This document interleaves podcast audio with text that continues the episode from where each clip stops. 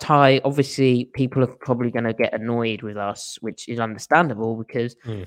Seattle's offense, not for the first time this season, in fact, in this losing kind of spell, the offense has been sluggish. But Seattle's offense really, really struggled. Like, Yeah. again, Geno ends up dropping back quite a few times.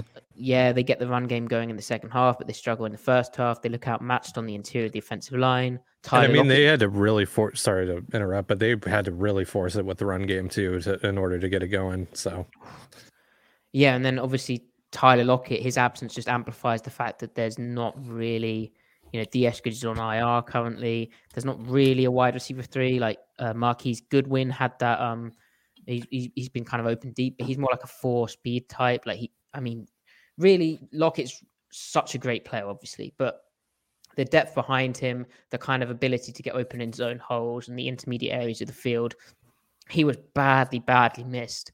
And like Metcalf is obviously brilliant at some aspects, but you know he he was uh uh you know he, he's not like gonna do what Lockett can do in an offense, which is fine. That's just the type of players they are. And like that drive where it was like was it three drops in a row?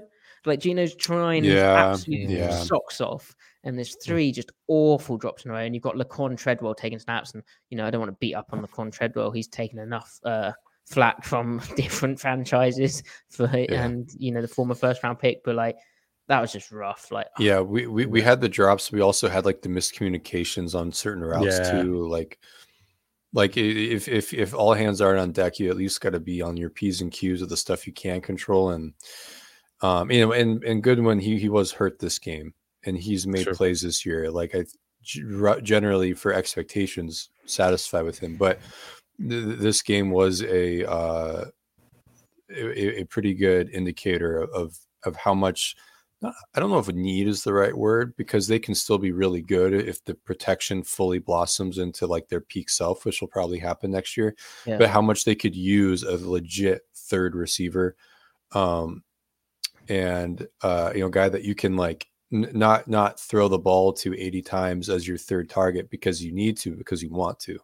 right, Um, so I- I mean, yeah, and the draft will have the opportunity to do that. But I hope with their first one of their first three picks is a receiver. Um, come April.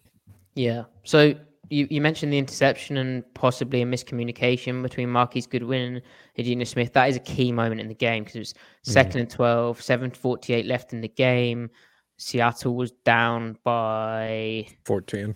14. So it's like, okay, well, maybe we, we score here and then we, we, you know, make it a one score game. The defense continues doing their stuff. And suddenly it's a comeback. But instead, a weird pick where live you're watching and you're like, um, Geno throws that like he's breaking to the, you know, almost back corner of the end zone. And Goodwin breaks it super, super flat. And you think, okay, that has to be on Goodwin, or you know, a miscommunication. But then afterwards, Geno in his pes- uh, his post game press conference, he goes uh, further than just saying it's on me. He he said it was a bad pass, and he put it, he didn't put it in the right spot. Um, and he said that Marquise Goodwin ran the route he was supposed to. Um, Mm. Which uh, again, that's slightly surprising, uh, surprising to me. But then, you know, maybe it's just a miscommunication, and Geno doesn't want to get into that at the time. But Right. Yeah, Well, and yeah. the- I we- was we just had gonna that- say that it feels ahead. like sorry. no, go ahead. talk Uh, over. each- I'll talk I, over. I, you. I was just I was just gonna say that it kind of feels to me like he's protecting this guy, not trying to throw. Goodwin under the bus there. Because like uh, for as, for as accurate as Geno has been this year, I mean, I, like there's obviously going to be bad throws, but that was That was not a bad. That was not an errant throw. That was a. I mean, it could have been Geno who was wrong. Maybe maybe Geno Yeah. had the wrong route. You know, but like right. you know, it was not it was not a missed throw in the terms of like accuracy. It was a missed throw in terms of someone did the wrong thing. Th- then you also had that curl route where Geno threw a, a fade, and that looked like a potential option where the receiver changes his route based off of the position of the defender. You know, if you, if you're even, I'm leaving. If you're on top, I I hunker down. And maybe they just misread the leverage on on on the defender. Geno wanted to give the guy a chance downfield. Um, so little things like that, that was definitely definitely a factor. But I, I feel like even bigger than the receivers though were well, this definitely ties into the receivers. but there wer- weren't a lot of places to go with the ball, especially before pressure came. So is that an openness problem? Is that the protection isn't giving it enough time? Because that's a excuse me, it can be a very fine line, you know. Um, but again, like the the pocket behavior from Geno, I don't think that he was. It didn't look like there he was passing things up that were open. It didn't seem like he wasn't using what was available in the pocket. Um, he does have that tendency to like backward spin scramble when the play is dead, and the alternative is throwing it away. But at that point, when they're in desperate moments, he's trying to make a play. I mean, yeah, you can you can nitpick the decision making right then and there, but I would you'd rather the structure be executable before picking apart decisions to make after it's clear that the play's dead.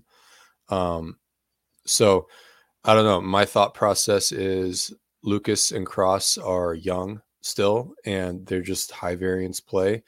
Um, and I, I don't really know what the interior. I don't know. I mean, Chris Jones had a good game, but I don't remember who specifically was responsible. That's what I'll watch for.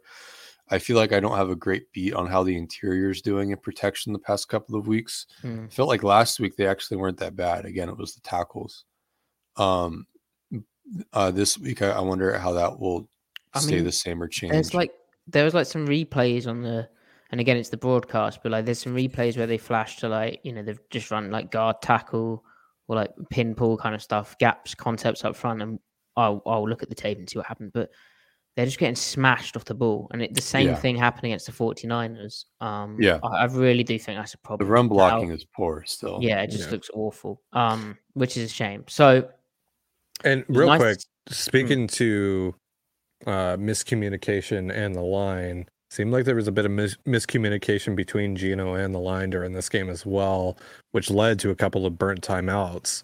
And the clock management was just it was that was really poor today as well from the offense. Yeah, and I, I guess it's a loud stadium, so you know you Yeah. expect that in a way, and they're they're all riled up because they're about to make the playoffs uh, and trying they're pushing for the AFC. They've made the playoffs, but they're pushing for the AFC number one seed. So, but yeah, Right. I I agree, Ty. That was messy.